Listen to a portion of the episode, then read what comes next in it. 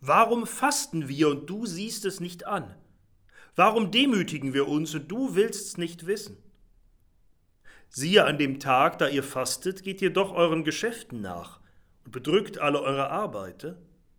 Siehe, wenn ihr fastet, hadert und zankt ihr und schlagt mit gottloser Faust drein. Soll das ein Fasten sein, an dem ich gefallen habe, ein Tag, an dem man sich demütigt oder seinen Kopf hängen lässt wie Schilf und in Sack und Asche sich bettet? Wollt ihr das ein Fasten nennen und einen Tag, an dem der Herr wohlgefallen hat? Ist nicht das ein Fasten, an dem ich gefallen habe? Lass los, die du mit Unrecht gebunden hast. Lass ledig, auf die du das Joch gelegt hast. Gib frei, die du bedrückst, reiß jedes Joch weg. Heißt das nicht, brich dem Hungrigen dein Brot und die im Elend ohne Obdach sind, führe ins Haus? Wenn du einen nackt siehst, so kleide ihn und entzieh dich nicht deinem Fleisch und Blut. Dann wird dein Licht hervorbrechen wie die Morgenröte, und deine Heilung wird schnell voranschreiten. Und deine Gerechtigkeit wird vor dir hergehen, und die Herrlichkeit des Herrn wird deinen Zug beschließen. Dann wirst du rufen, und der Herr wird dir antworten. Wenn du schreist, wird er sagen, siehe, hier bin ich.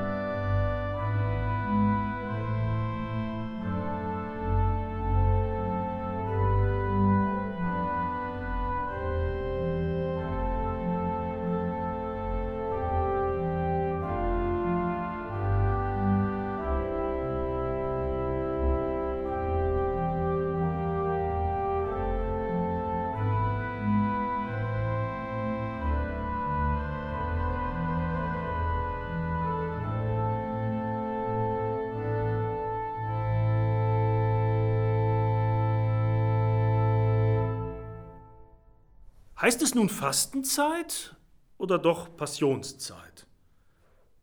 Welchen Namen geben wir diesen besonderen 40 Tagen Vorbereitungszeit vor Ostern, die nun in dieser Woche wieder beginnen?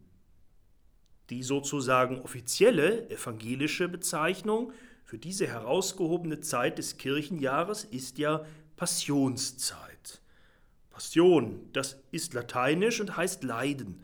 Klar, in diesen Tagen sollen wir unseren Blick richten auf den leidenden Christus, auf seinen Schmerzensweg nach Jerusalem, nach Golgatha, denn am Ende dieses Weges steht ja das Kreuz, sowie auch der Karfreitag am Ende der Passionszeit steht.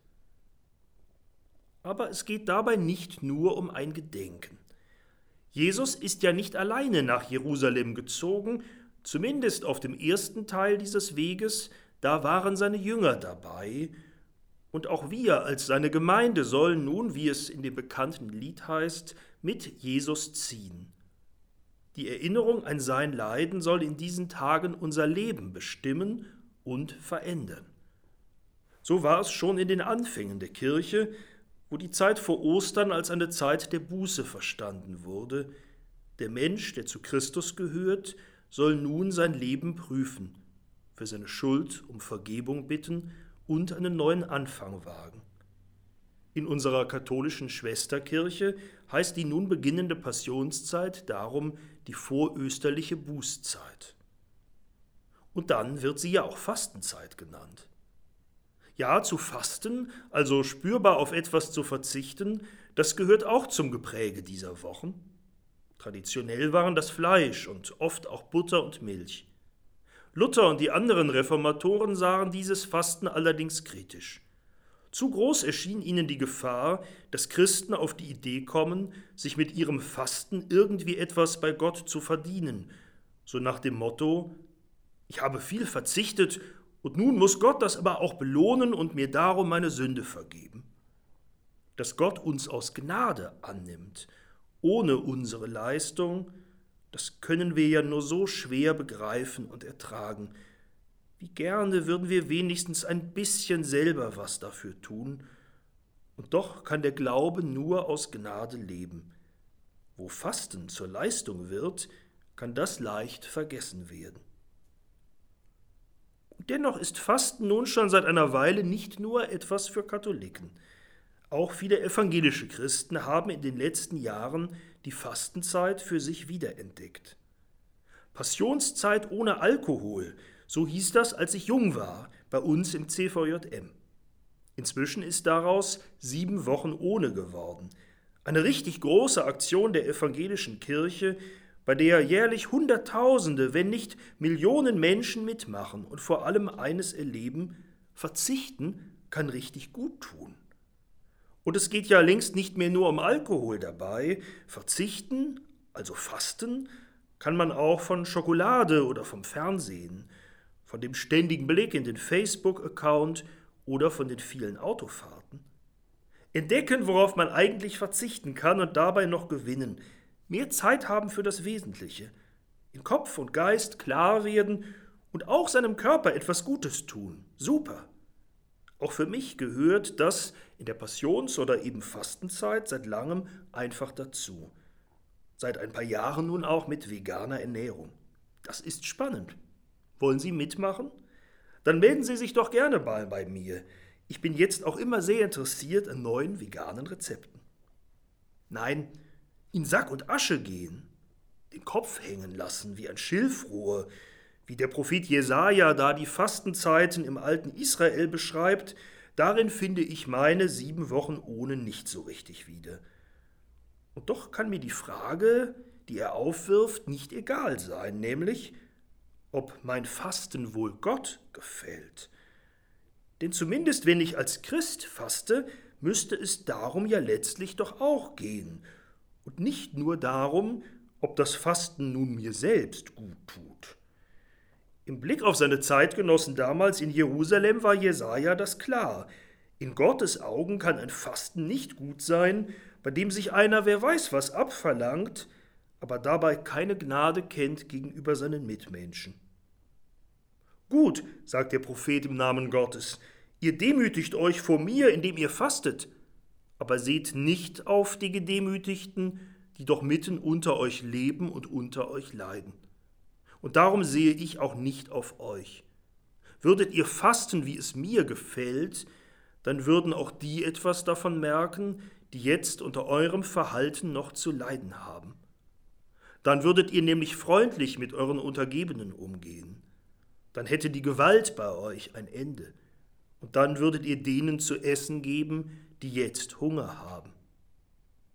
In unsere Zeit hineingesagt, ein Fasten, das Gott gefällt, müsste nicht nur mir selbst gut tun, sondern auch Menschen um mich herum. Denn in Wahrheit, da sind wir ja alle miteinander ein Fleisch und Blut. Wie könnte das nun für mich aussehen? Es beginnt wohl damit, dass ich mir ein Hilfsprojekt auswähle, bei Brot für die Welt zum Beispiel oder einem Missionswerk, und das Geld, was ich durch meinen Verzicht in der Fastenzeit spare, dann am Ende dieser Zeit auch wirklich gerne dahin weitergebe, wo damit anderen geholfen werden kann, Menschen, die kaum genug zum Leben haben.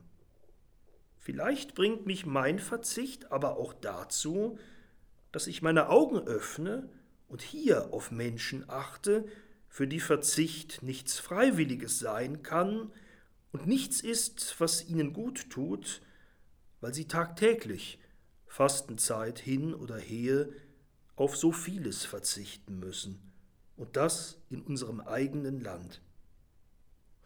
Oder ich stelle erstaunt fest, dass ich ja eigentlich auch mit viel weniger Schokolade zurechtkomme und mir darum ja, wenn ich mir das nach Ostern dann wieder erlaube, ohne Probleme auch die teurere aus dem Regal nehmen könnte.